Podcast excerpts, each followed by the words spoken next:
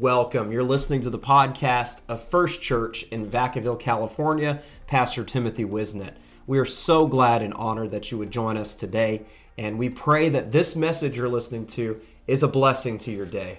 We want to invite you to visit us online at firstchurch.app to get connected with us and learn about our service times. And we hope to see you at a service or a special event sometime soon. Invested in what God is doing at First Church. Amen. Matthew chapter 6, beginning at verse number 9. After this manner, therefore, pray ye, Our Father, which art in heaven, hallowed be thy name. Thy kingdom come, thy will be done in earth as it is in heaven. Give us this day our daily bread. Forgive us our debts as we forgive our debtors. Lead us not into temptation, but deliver us from evil. The word evil there, literal translation, means the evil one or the influence of the evil one. Deliver us from even the influence of evil. For thine is the kingdom and the power and the glory forever. Amen. Verse number 10, this is last year our theme scripture was, but seek ye first the kingdom of God and his righteousness, and all these things shall be added unto you, Matthew 6:33. This year, it's Matthew 6:10. Thy kingdom come, thy will be done in earth, just like it is in heaven. Amen. And I'm going to preach from that phrase, kingdom come. That is our mission for 2023. Amen. 2023 ain't about me. It's about his kingdom come in Vacaville. Would you just raise your hands and ask the Lord, amen, to speak to us today. Lord Jesus, we thank you today for your word. That word that is a life-giving word. Lord, I pray that you would anoint me this afternoon to be able to speak as a mouthpiece for heaven. I pray that you would anoint every ear to hear, every mind to understand, every heart to receive, and every spirit to bear witness of your word. Lord, I pray right now, God, would you give strength to every weary person, peace to every distraught person. Lord, I pray that you would open our understanding to your word today. Please don't let us leave the same way that we've come. Lord, we're believing for the miraculous. We're believing for salvation. In Jesus' mighty name we pray, and the church of the Lord said amen. And would you just give the Lord thanks again before you're seated today.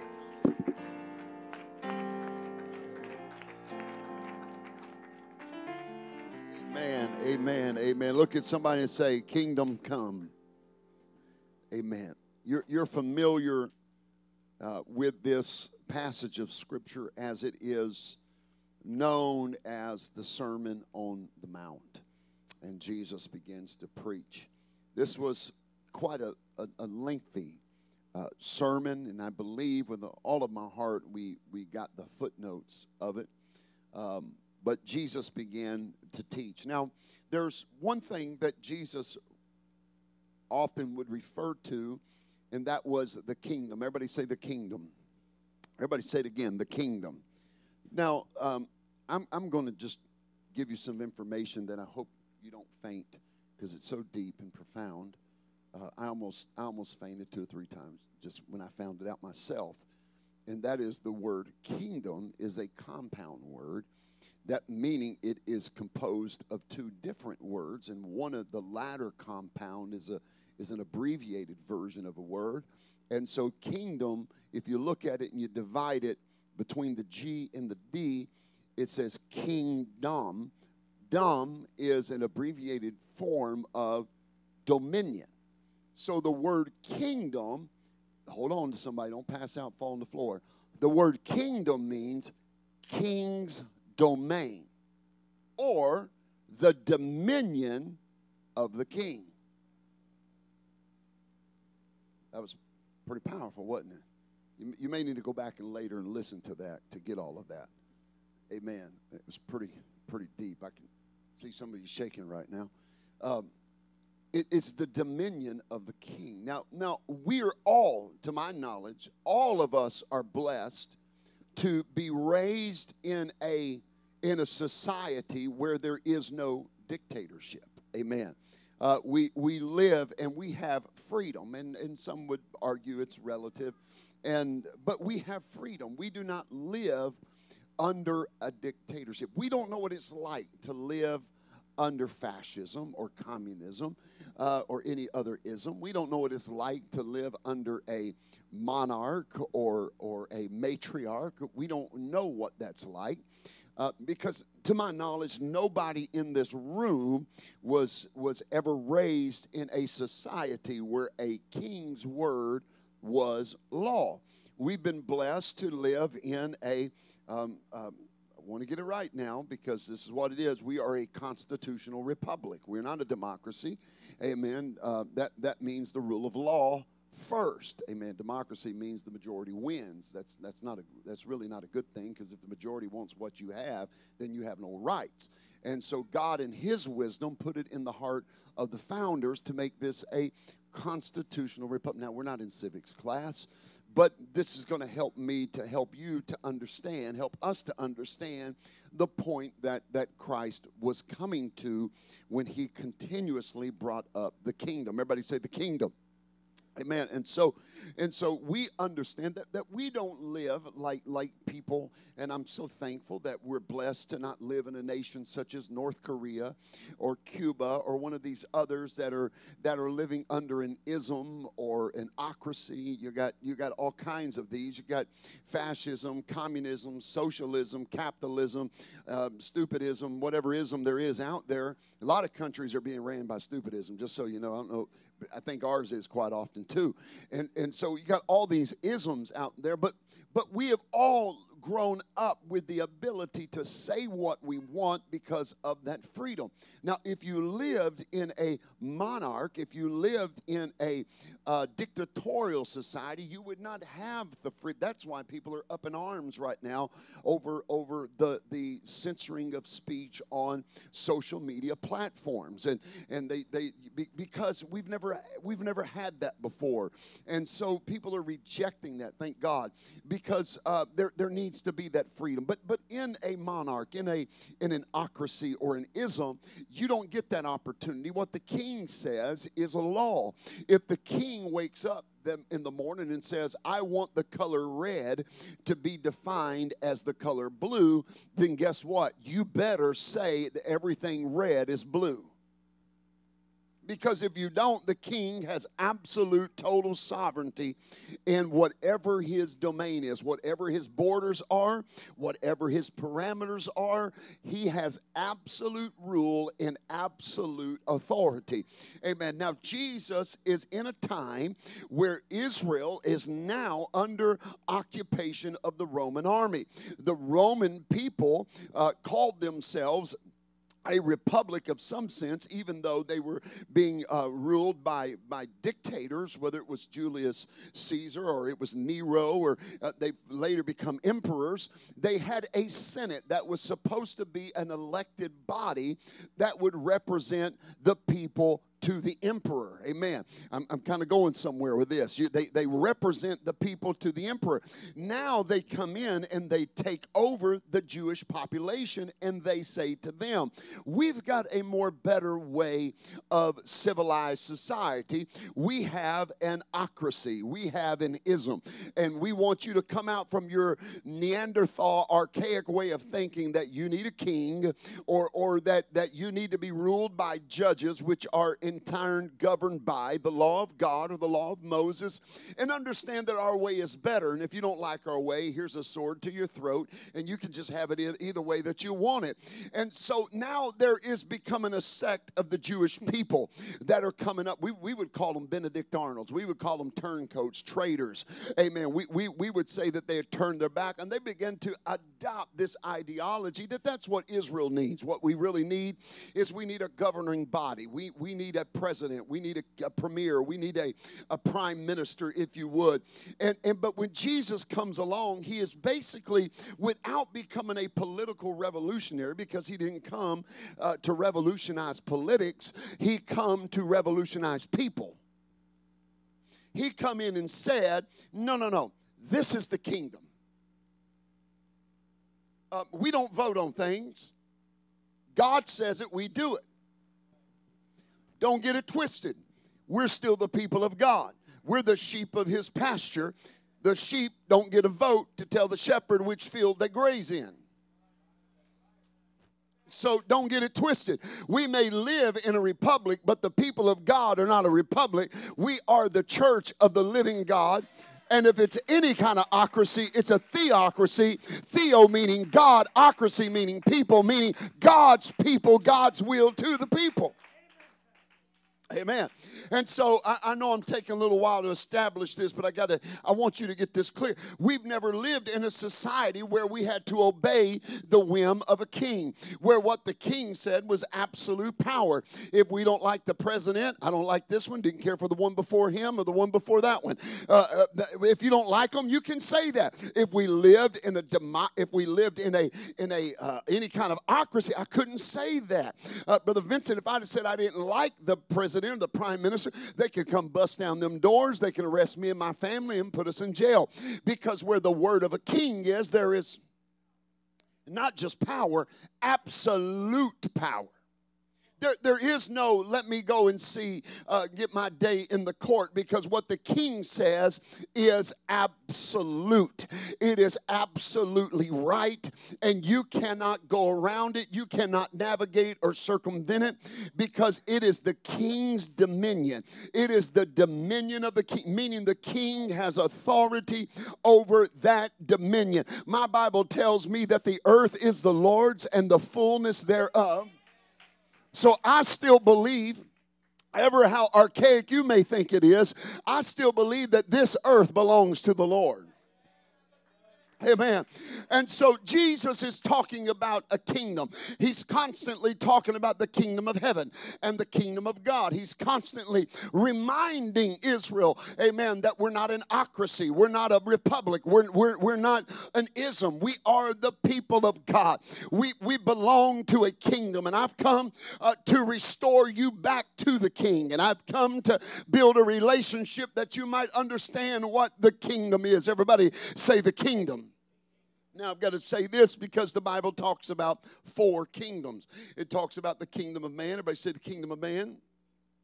It talks about the kingdom of hell. Say the kingdom of hell.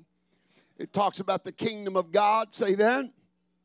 It talks about the kingdom of heaven. There is 4 distinct kingdoms in the Word of God. That means the king's domain. There is a kingdom of man. There is a dominion over which man has rule and authority. And God established that kingdom in the garden.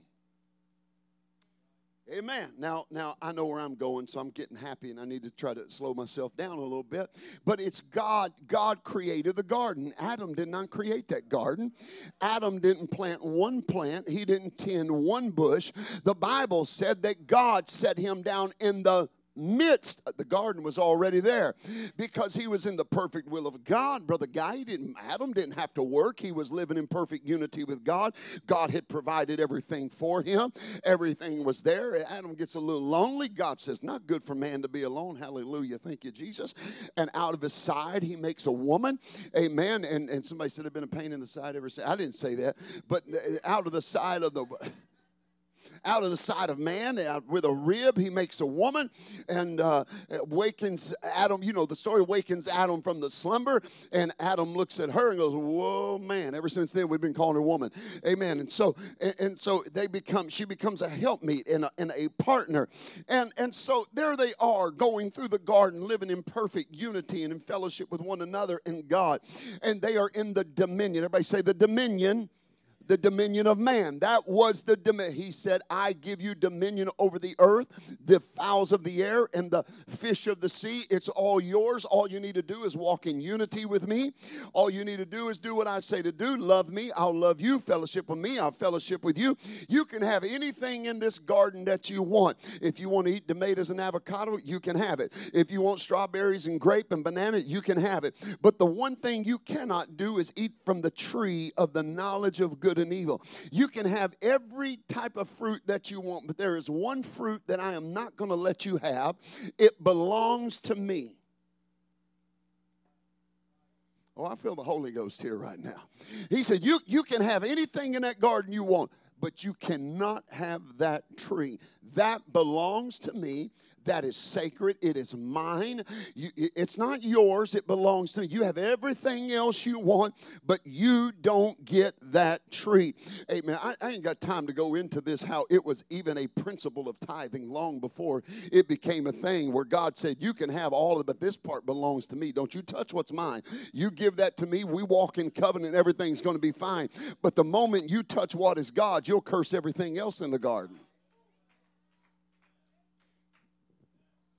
Oh, I feel the Holy Ghost right now, because if you'll leave that alone and you'll leave that sanctified, you'll leave that up to the Lord, you're going to walk in blessing and in unity. But the Bible said that Eve began to listen to the voice of the serpent. I don't think that was the first time the serpent showed up. And that's just my theory, and you got your own theory. But she began to listen to the voice of the serpent. And why would she listen to that hissing, slimy, seductive voice? Because that voice was quoting Scripture. You say, well, there wasn't any Bible, but there was a word. And the word was, don't touch it. Well, actually, God said, don't eat it. And Adam said, well, if we shouldn't eat it, then he turns to his wife and says, don't touch it. Because if you ain't supposed to be eating, it's probably a good idea you don't touch it. Amen. And so I don't know if I agree with everything the church preaches. Well, some things, we're not saying that's a sin, but it's awful close to it. If it don't belong in your mouth, honey, it don't belong in your hand. And so the serpent comes up to her and begins to say to her, you know, if you eat of this tree, isn't it not true that you would be like God? Well, in some sense, he didn't lie, because they would get the knowledge of good and evil, which is what God had. But he seduces her in a way, because he's quoting God's words back at her. You need to realize the devil knows the Bible better than you do and better than I do. The devil can quote Scripture. You see, the thing is, the devil knows Scripture, but it's his way of presenting it to you. He'll quote it spot on, but he'll present it in a way that's manipulative. You see, if you get arrested for murder and you've got the murder weapon in the glove compartment of your car, and you can't tell anybody or prove where you were at the time of the murder, amen, you're going to have to hire yourself a lawyer. But you don't want to hire yourself a lawyer that knows the law. You want to hire yourself a lawyer that knows the law, but also knows the loopholes in the law, that knows... Tell me, no, I just want the guy that knows it. No, you want the guy that knows the law enough that he can find a weak place in it, and he can find a way to get you out of it and cop a plea down to manslaughter instead of murder one. Amen. You're going to find the lawyer that can, none of us like them, but we'll need them. And see, that's what the devil is. He knows the law, but he's manipulative with the law. He only uses the word of God when it will benefit himself. And when he manipulated the word of God with Eve and Adam and got them to eat the fruit, I don't know what kind of fruit it was, but it was not an apple. It was not an orange. It was not an avocado. It could have been an avocado. It wasn't. We don't know what. We just know it was the fruit of the knowledge of good and evil. That's it. Probably grapefruit. Them things are bitter anyway. But it was the fruit of the knowledge. And when they partook of it, when they ate it, all of a sudden they began to realize things they didn't realize before. Like they realized that they've been running around all this time naked because their innocence had clothed them. And the voice of the Lord comes walking through the garden, and they hide themselves behind the bush trying to make a garment that would cover themselves because they were naked and ashamed. And the Bible lets us know that when they did that, they submitted themselves, or they surrendered the kingdom of man to the kingdom of hell. Man came under the dominion of the kingdom of hell. Follow me. It's in the Bible. Amen. They come under dominion of the kingdom. I'm going to prove it to you. This is what David said. David said, for I was born into sin and shapen into. I was born into and shapen into. Because every one of us that was born has been born with a damnable nature that will always go toward evil and not good.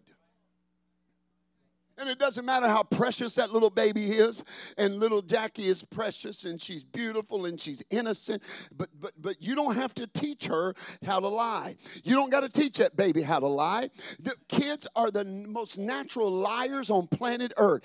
You can catch that little baby with their hand in the cookie jar, crumbs falling out of their mouth, and cookie all over their face, catch them in the middle of it and say, are you eating a cookie? They will look at you stone-faced and say, Why? Because it's the nature within them. You don't have to teach a kid not to share. You don't have to teach a kid, amen, to be disobedient or to be mean to somebody. It's natural. It's not because they're a bad kid. It's because man was born under the dominion of a fallen nature that fell in the garden to sin, and that's why we are the way. That's why you got to spend time teaching a child how to tell the truth, how to share their toys, how to love people, how to be nice to people, how to be honest and tell the truth. Why? Because you are trying to give them an antidote to sin, which is the truth. And that truth is found in the Word of God. Because now that man is under the dominion or the kingdom of hell, we lost our rights in the garden. All of a sudden, Jesus shows up and says, I've come to restore what the first Adam lost, because the Bible calls Jesus the second Adam. And the second Adam came to restore what the first Adam lost. Jesus, the second Adam, said, the first Adam messed it up by disobedience, but I'm going to restore it by obedience. Oh, I'm in the Word of God now. The Bible said, if by one man's sin did disobedience, or by one man's disobedience did sin enter into the world, amen, by one man's sacrifice. In other words, what Paul was saying was this. If Adam could mess it up for everybody by being disobedient and bringing sin into the world, then by the obedience of Jesus Christ to the cross of Calvary, can one man's sacrifice bring in redemption and grace and salvation. Oh, thank you, Jesus. You got your keys on you, Brother Guy. Can I borrow your keys for a minute? Amen. In other words, Jesus said, you guys have lost it. He said, you lost it. Adam, you messed up and you lost it. And now sin comes into, not only sin, but corruption. God didn't make Adam and Eve to die. They died because they chose to eat of the tree of the knowledge of good and evil. And when they did, they surrendered to the devil. They surrendered. Can you be the devil for about 5 seconds? Surrender the keys. You're a good devil. Thank you. They surrender the keys of the kingdom, the dominion of man, over to the dominion of hell. And now we have all kinds of sin. We got sickness, we got disease, cancer, high blood pressure, diabetes, all of these things that begin to happen because now, instead of being born to live, now we are born to die because of the curse of sin. Say, well, dying ain't fair. Well, neither is God.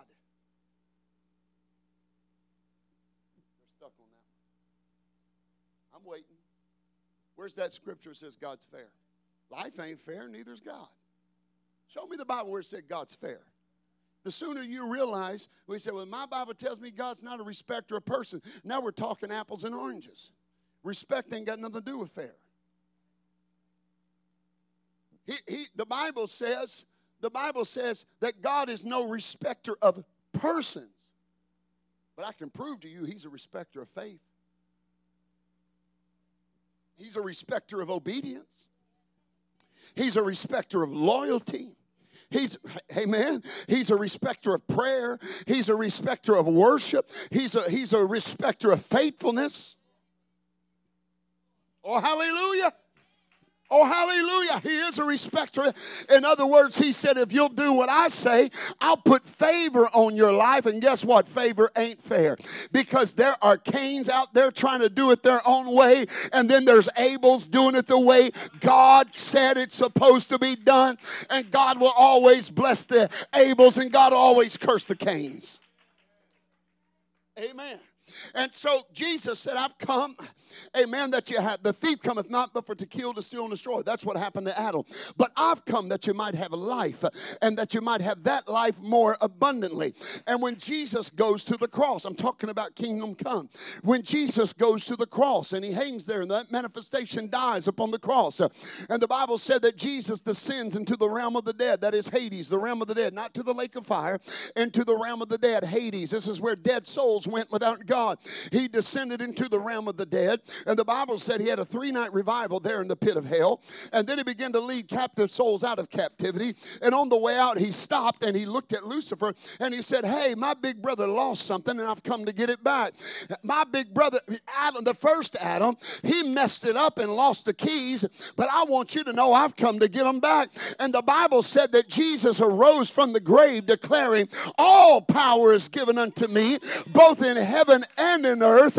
And the Bible says that now Jesus possesses the keys to death, hell, and the grave, because the dominion of hell brought death, the dominion of hell brought hell, the dominion of hell brought the grave. But Jesus said, I've come to give life. I've come to take those keys back. And he that believeth in me, though he were dead, yet shall he live, because I've got the key to unlock the grave. That's why if I die of cancer, I still win. If I die in a wreck, I still win, because I'm going to live eternally with God, because God has the keys to. We used to sing, ain't no grave gonna hold my body down. When I hear that trumpet sound, I'm gonna get up, get up, get up, get up. For the dead in Christ shall rise first. And we which are alive and remain shall be called up together to meet them in the. You want to know how we do that? We do it through the keys. We unlock it. And not only did he give us keys, but he gave us the title deed, and he put his name on it.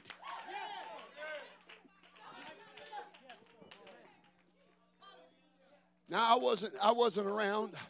I wasn't around back then, but back in olden times, and I mean back, none of us were around back then, the king would give you a seal.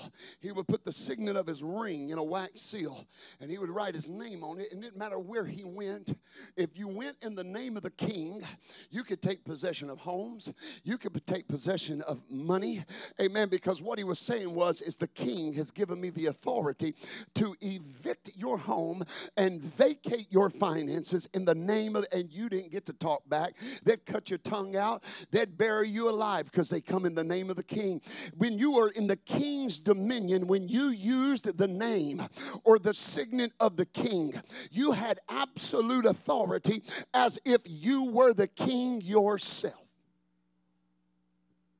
Some of you better start realizing you are not a pauper. You are not a stepchild of God. You are not an orphan from the family of God. But here's what Jesus said. Jesus said, and in my name they shall cast out devils. In my name they shall lay hands on the sick and they shall recover. In my name they shall speak with tongues. Why? Because these signs shall follow them that believe. In other words, I'm walking in the kingdom of man, on the dominion of the earth, and I've got my signet from Jesus. And when I lay hands on the sick, I'm telling sickness to vacate. I'm telling sickness to evacuate. When I lay hands on a demon-possessed person, in the name of Jesus, I'm using the name of the king. There's no name like that name. Wherefore God has also highly exalted him and given him a name that's above every name, that at the name of Jesus every knee bow, every tongue confess. no name like that name. And thou shalt call his name Jesus, for he shall save his people from his sins. And he shall be called a Wonderful Counselor, the Mighty God, the Everlasting Father, the Prince of Peace. There's no name like that name. There's no name like that name. This is why the Bible said, for whatsoever you do in word or in deed, do it all in the name of Jesus. You know why? Because the name of Jesus is the name of the King. That's why when you get baptized, you don't get baptized in the title King. You get baptized in the name of the King. You get baptized in the name of Jesus. For the title King don't mean anything. The title Lord don't mean anything. But the name, it's the name that brings salvation.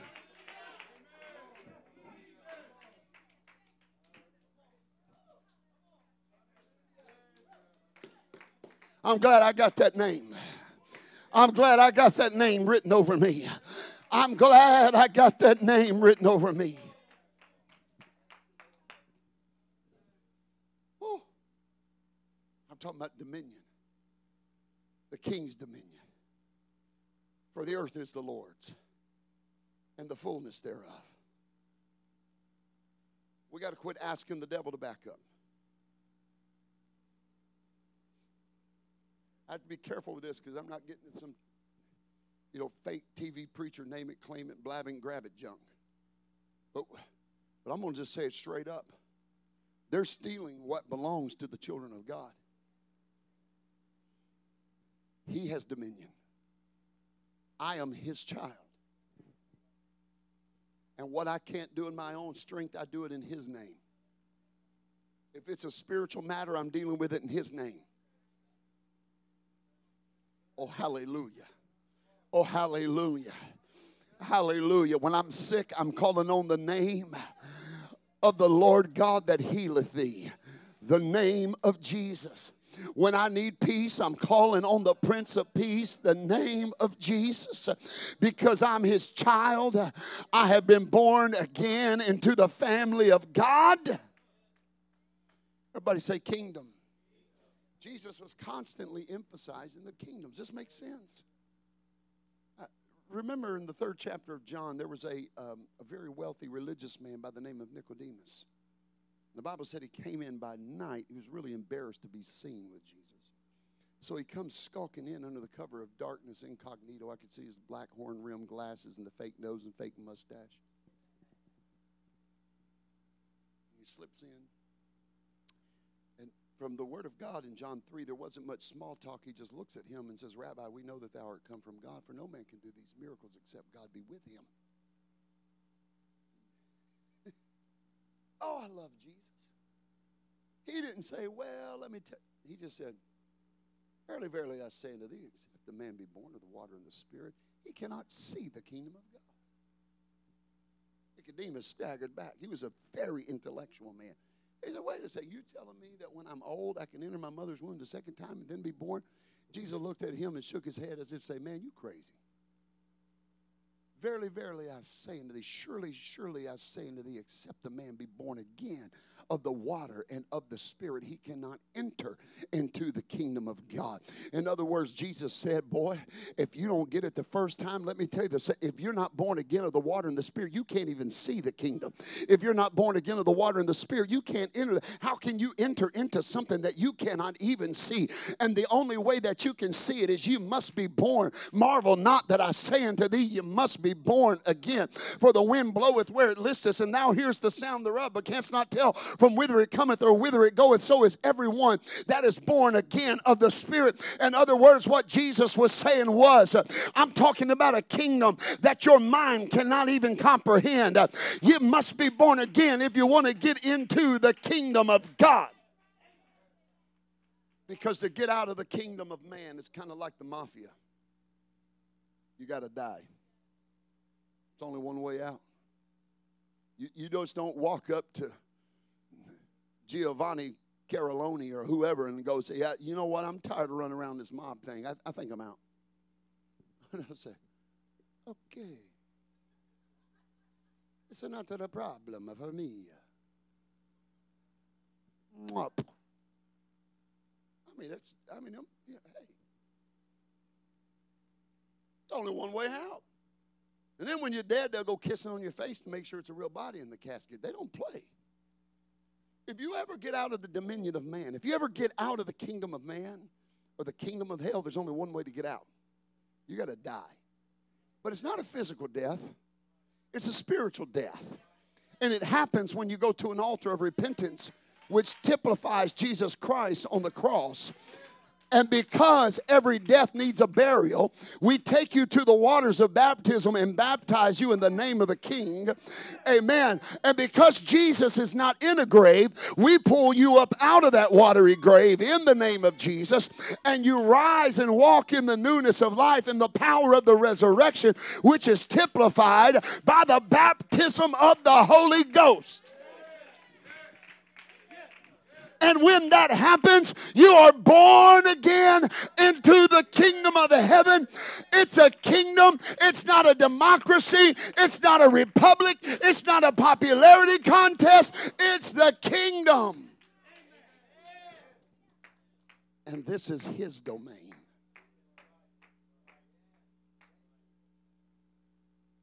Jesus is very specific in the language he uses. Kingdom, kingdom. The kingdom of heaven is likened unto. The kingdom of heaven is likened unto. The kingdom of heaven is likened unto. The kingdom of heaven. The kingdom of heaven. The kingdom of heaven. Every time he gets a chance, Brother Michael, it's the kingdom of heaven. The kingdom of heaven. You know, one time he slipped up and tried to make a little personal. I didn't say he slipped up. He's God. He meant what he said. But he says, in my Father's house. In the dominion of my Father are many mansions.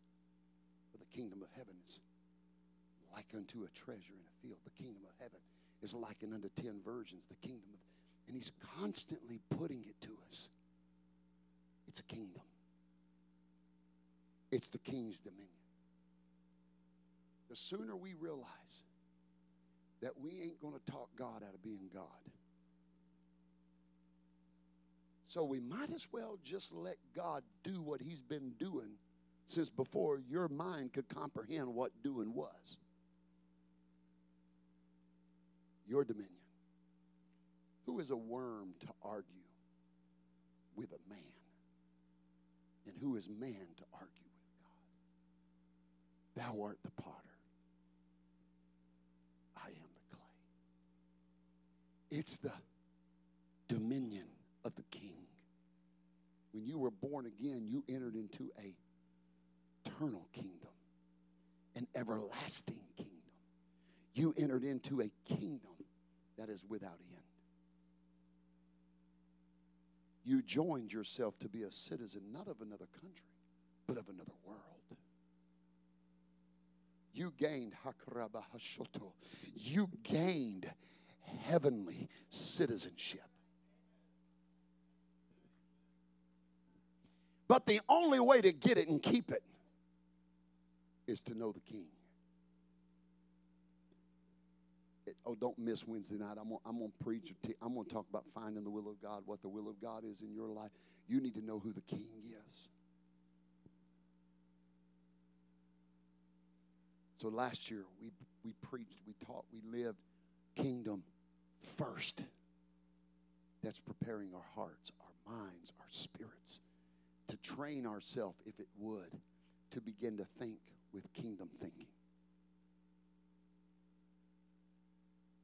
I remember when God gave me Kingdom First a couple of years ago. I remember God impressing on me then that this kingdom theme would not just be for a year. And I remember thinking, well, I hope they're not disappointed. You know, because every year we change the color scheme and it's, rooted and Mission 2020 and Advance and all that stuff. But the Lord specifically began to deal with me. Kingdom First is learning the mind, how to think kingdom thoughts. And let's be honest, I hope you are more kingdom-minded than you were 2 years ago. Probably now you start thinking of everything with a kingdom backdrop. Every job, kingdom. Every home, kingdom.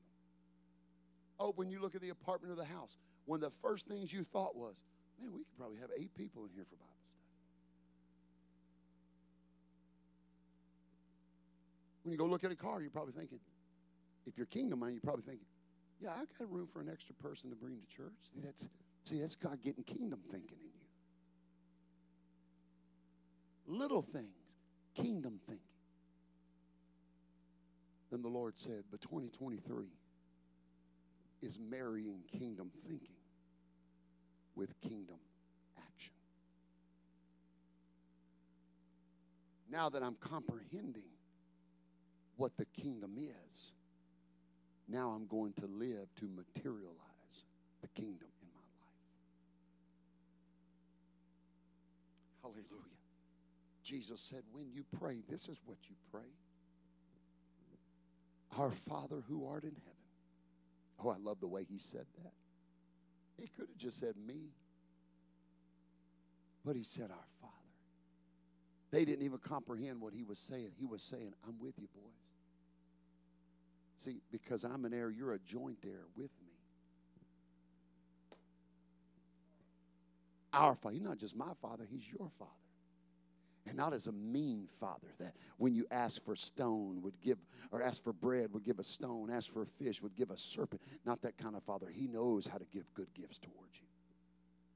Our Father, which art in the most exalted place there is. You see, our Father, he setteth high and he looketh low. Our Father feels the universe, for he's from everlasting to everlasting. He is as everlasting as his government shall be, and his government shall be without end.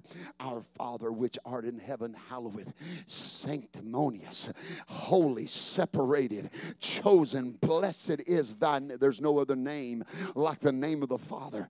Amen. And the name of the Father is Jesus, because Jesus said, I've come in my Father's name. Our Father who art in heaven, hallowed be thy name. And now that I know you're my Father, and now that I know your name, let me just now say this. Thy kingdom come. Thy will be done. That's what I'm praying, Lord. I thank you for giving me kingdom understanding. I thank you for letting me see kingdom vision. But now, God, in 2023, I want you to manifest kingdom in my life. I want to manifest kingdom in my life. Thy kingdom come, thy will be done in earth as it is.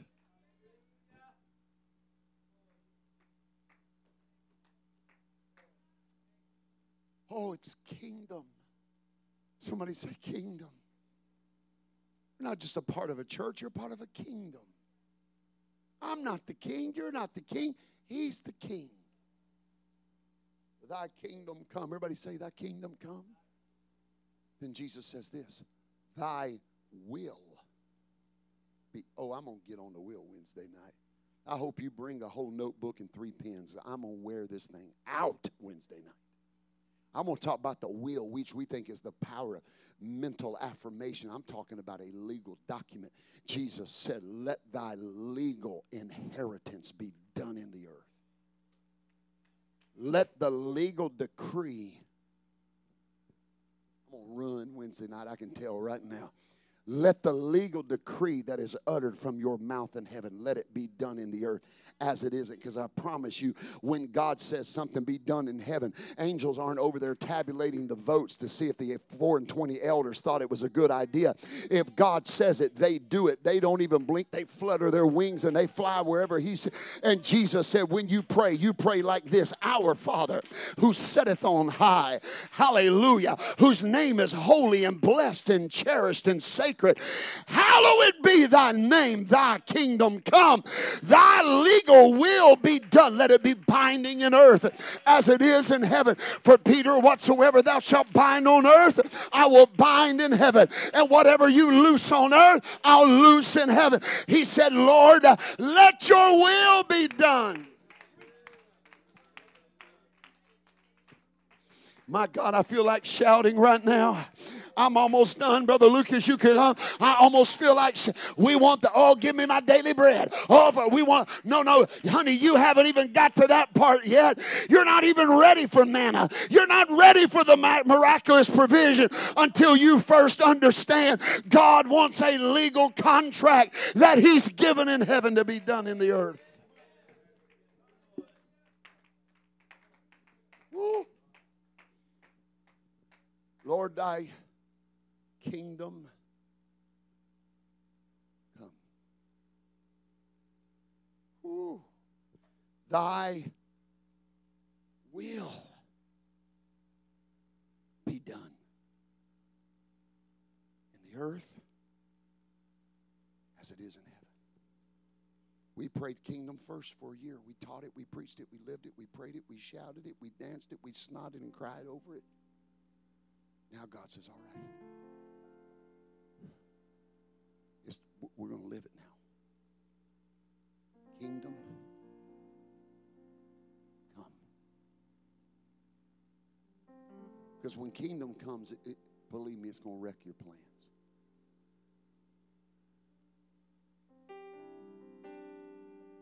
Because if you pray kingdom come, you must accept will be done. So God does not check with your calendar and see, well, which days do you have available for my will to be done? It doesn't work like that. When you say thy kingdom come, thy will be done in the earth as it is in heaven, God is not going to bounce ideas off of you. Hey, you think that's a good idea? What do you think about that? He's going to do it. Whatever little castle or monument you've built to your will, he'll just go. You said you wanted my will, didn't you? Oh, you're weeping over your little castle in the sand.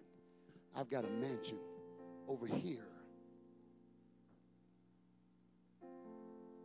I would, God, but I just don't got time. Oh, time's your problem? I can fix it. You better be careful if you pray kingdom come. God, I would, but Lord, hey, you pray kingdom come, you might ought to unsubscribe to some stuff that's, you might not have all the time you've had. Lord, I just need more time. You want to go there with him? Oh, he can give you all the time you need.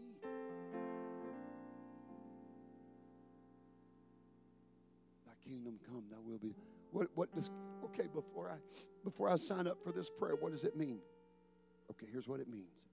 Lord, whatever you deem right, I do. And I don't question it. You mean I can't complain about it? I mean, you can, you're just going to look pretty silly.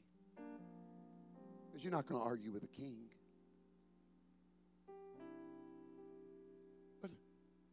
What if I don't like what his will is? Well, then you haven't even got out of kingdom first yet. Because when you fall in love with the king, you trust the king. You say, oh, I feel the Holy Ghost. Here's what the king will do. The king will say, you know, this job's really been messing your.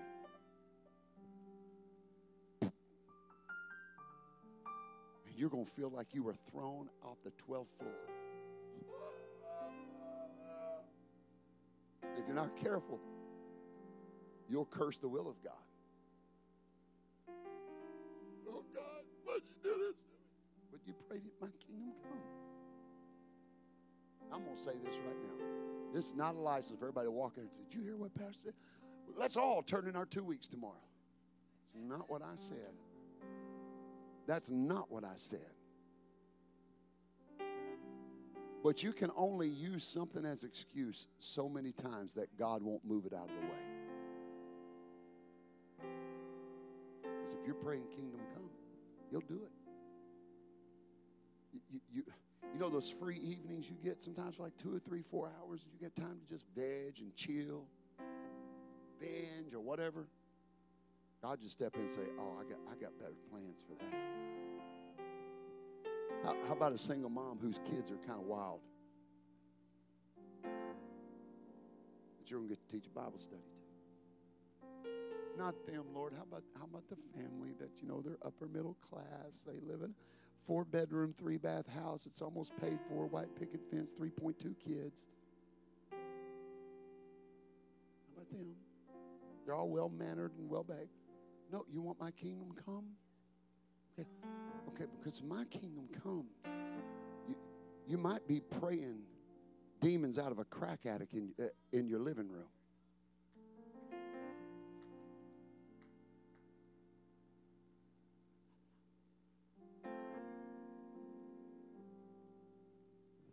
Oh, I thought you wanted. I get it. I get it. You wanted celebrity come. Kingdom come is messy. Ask Mary, the Magdalene, who has demons cast out of her.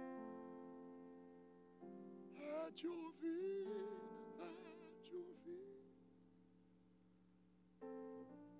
That woman was wild. See, we're not willing for kingdom to come. We ain't going to put up with a drug dealer showing up to our house for a Bible study. We don't want that kind of bad press in the neighborhood.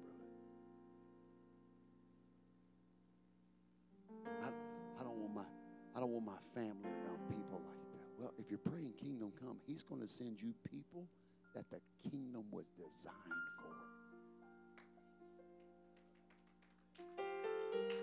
They ain't always going to have the right manners or the right vocabulary. Oftentimes their life's going to be a wreck. But when you pray kingdom come, God says, all right. But I will never put anything before you that I have not empowered you to overcome.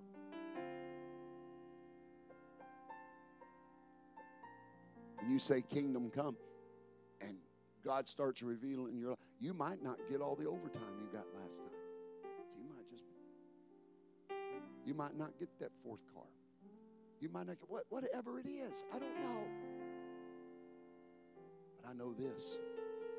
If you pray thy will be done in earth as it is in it, he's going to do it. Two things are going to happen in the next few weeks if you really pray this prayer and you really, really pray kingdom coming. You sincerely mean, I believe you do. Two things are going to happen. One, hell is going to let a whirlwind loose in your life because he's going to try to distract you with so much junk that you forget about the kingdom. And two, God's going to send kingdom material in your path. And you're going to have a hard time discerning it from the trash the enemy's swirling and what God's sending into your life. But be careful. You might just be entertaining angels unaware. God's sending people into your life. Rejects. Addicts. The homeless.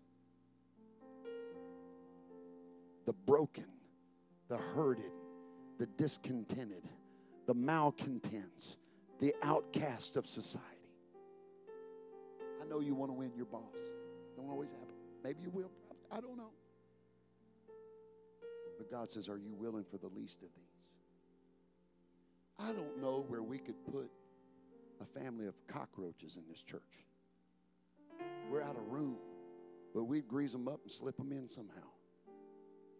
But here's what we're going to do. We're going to pray, thy kingdom come, until your living room becomes an altar for a sinner that needs God. Thy kingdom come, and you're going to see it. I believe this year you're going to see it when you fill up your bathtub, and you have to baptize them a half at a time. Sit down, and you grab your ankles and lift them up.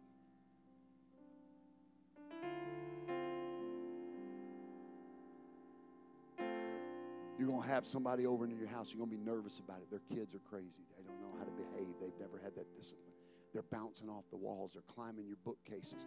They're licking your screen in your living room. They're biting the dog. They're clawing the cat. And that single mom, desperate for change in her life, looks at you And all of a sudden, the chaos begins to fade in the background. And she begins to receive the word. Come out from among them and be ye separate, saith the Lord. And touch not the unclean thing, and I'll receive you unto me, and you shall be my people, and I shall be your God. Repent, turn away from your sins, be baptized in Jesus' name. Be filled. And you're not going to hear them go, no, I would. No, you're not going to hear that, because kingdom has come in their life. And all of a sudden, they're going to say, baptism will wipe away my sins. It'll wash away my sins. Where can I go? Well, you don't have to wait till Sunday. I can't wait till Sunday. Can I get baptized right now? Let's go down to the creek. Let's go down to the river. I just need to get in the water. I got to get these sins off of me. I've been through so much junk. I've had so much pain in my life. I'm tired of carrying the baggage and the bondage of sin. I need to be baptized. And you're going to call me and say, Pastor, where are you at? And I'm going to say, I don't know what I'm going to say, but maybe I'm not there. Maybe I am there. Pastor, what do? I say, plug their nose real tight. Push them all the way under the water and say, in the name of Jesus.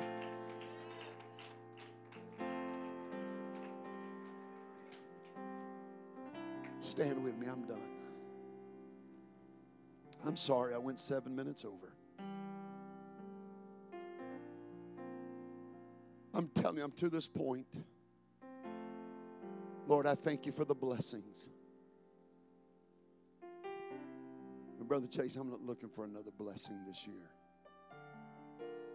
I want to see souls born into the kingdom of God. I want to see souls born into the kingdom. I want to get some text messages on a Wednesday at about 7:05. Pastor, I'm coming, but I'm running late. Hope you don't mind. I've got wet arms. Baptize somebody on the way to church. Didn't even have time to change clothes, but they're with me. You got, by the way, you got any towels they can sit on?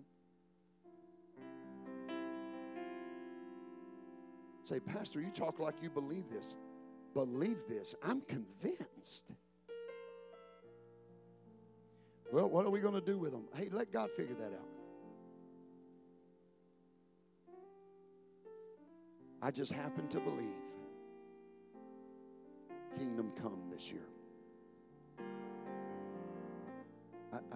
I could care less, and I don't mean this in a pejorative way, who gets a new house or a new car. I'll celebrate with you. Invite me over if you cook good food. But more than anything, let your kingdom come. Let your will be done as the kingdom of God is expanded.